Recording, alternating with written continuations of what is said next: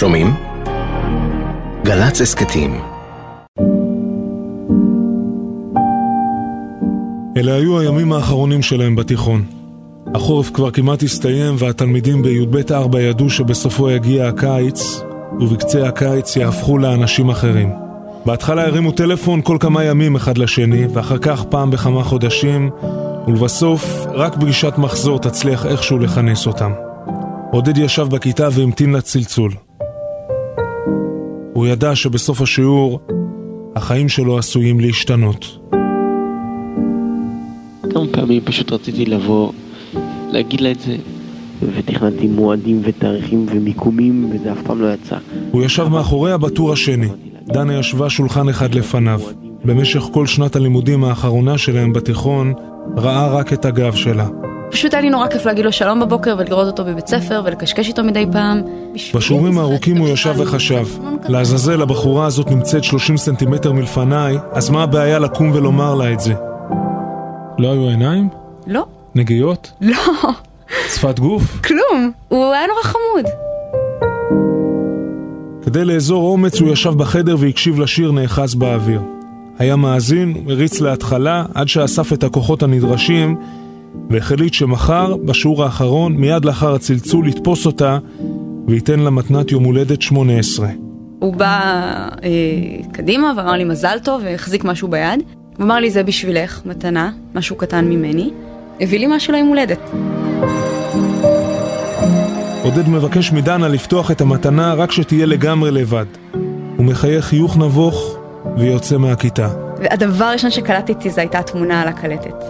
אני חושבת שפתחתי וראיתי את העטיפה, כאילו הסתכלתי ואמרתי, רגע, מה... על הקופסה של הקלטת עודד הצמיד תמונה שלו, בלי חולצה, עם ורד אדום בין השפתיים.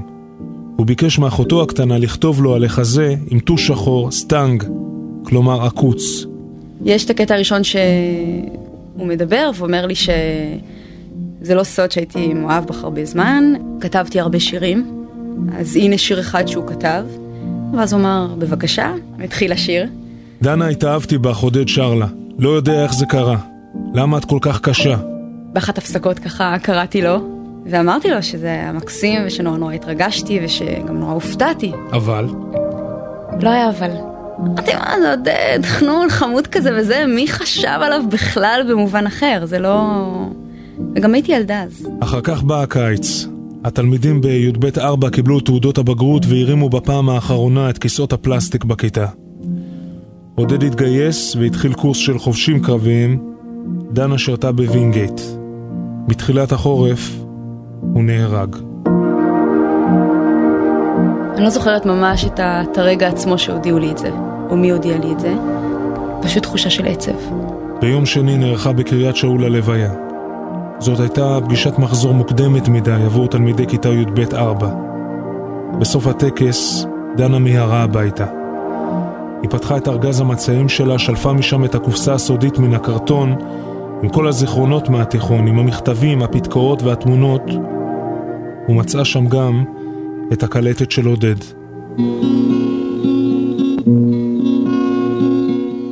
שלום דנה, או כמו שאת אוהבת להגיד, מה העניינים? מזל טוב אם מגיח לבשלות. טוב, אז ניגש לעניין. זה לא סוד שהייתי מאוהב בך, ושכתבתי עלייך שירים. אז לפני שאני זורק את השירים האלה לפח, רציתי לעשות איתם משהו על כל הזמן שבזבזתי עליהם.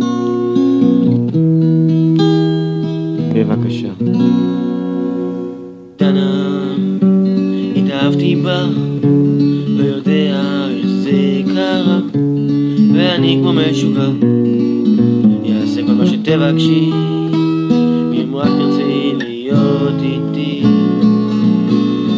דנה, תראי מה את עושה לי, לא ישן חצי שנה, וואו וואו, דנה, תראי מה את עושה לי, למה את דנה היום בת 31. לפעמים היא מוצאת את עצמה בלי שום סיבה מזמזמת את השיר שעודד כתב לה לפני 13 שנים.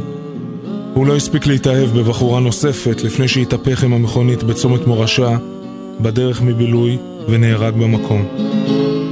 למה את כל כך קשה?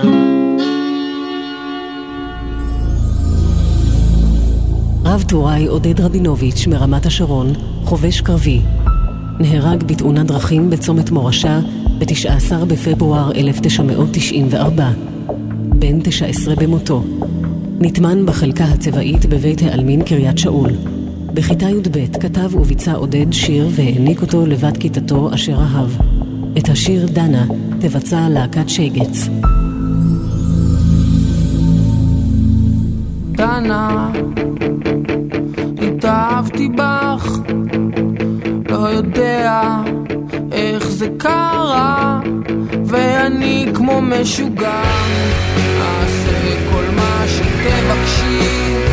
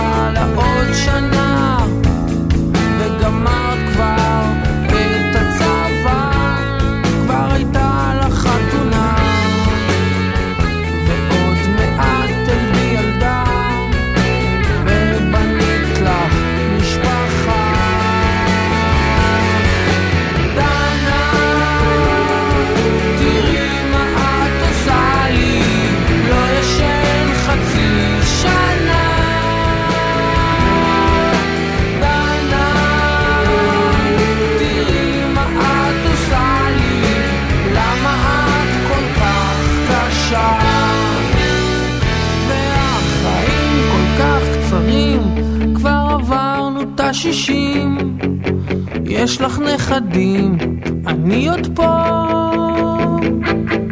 נזכר בזמן שכבר עבר, כי רק על זה אני חושב. את לקחת לי את הלב.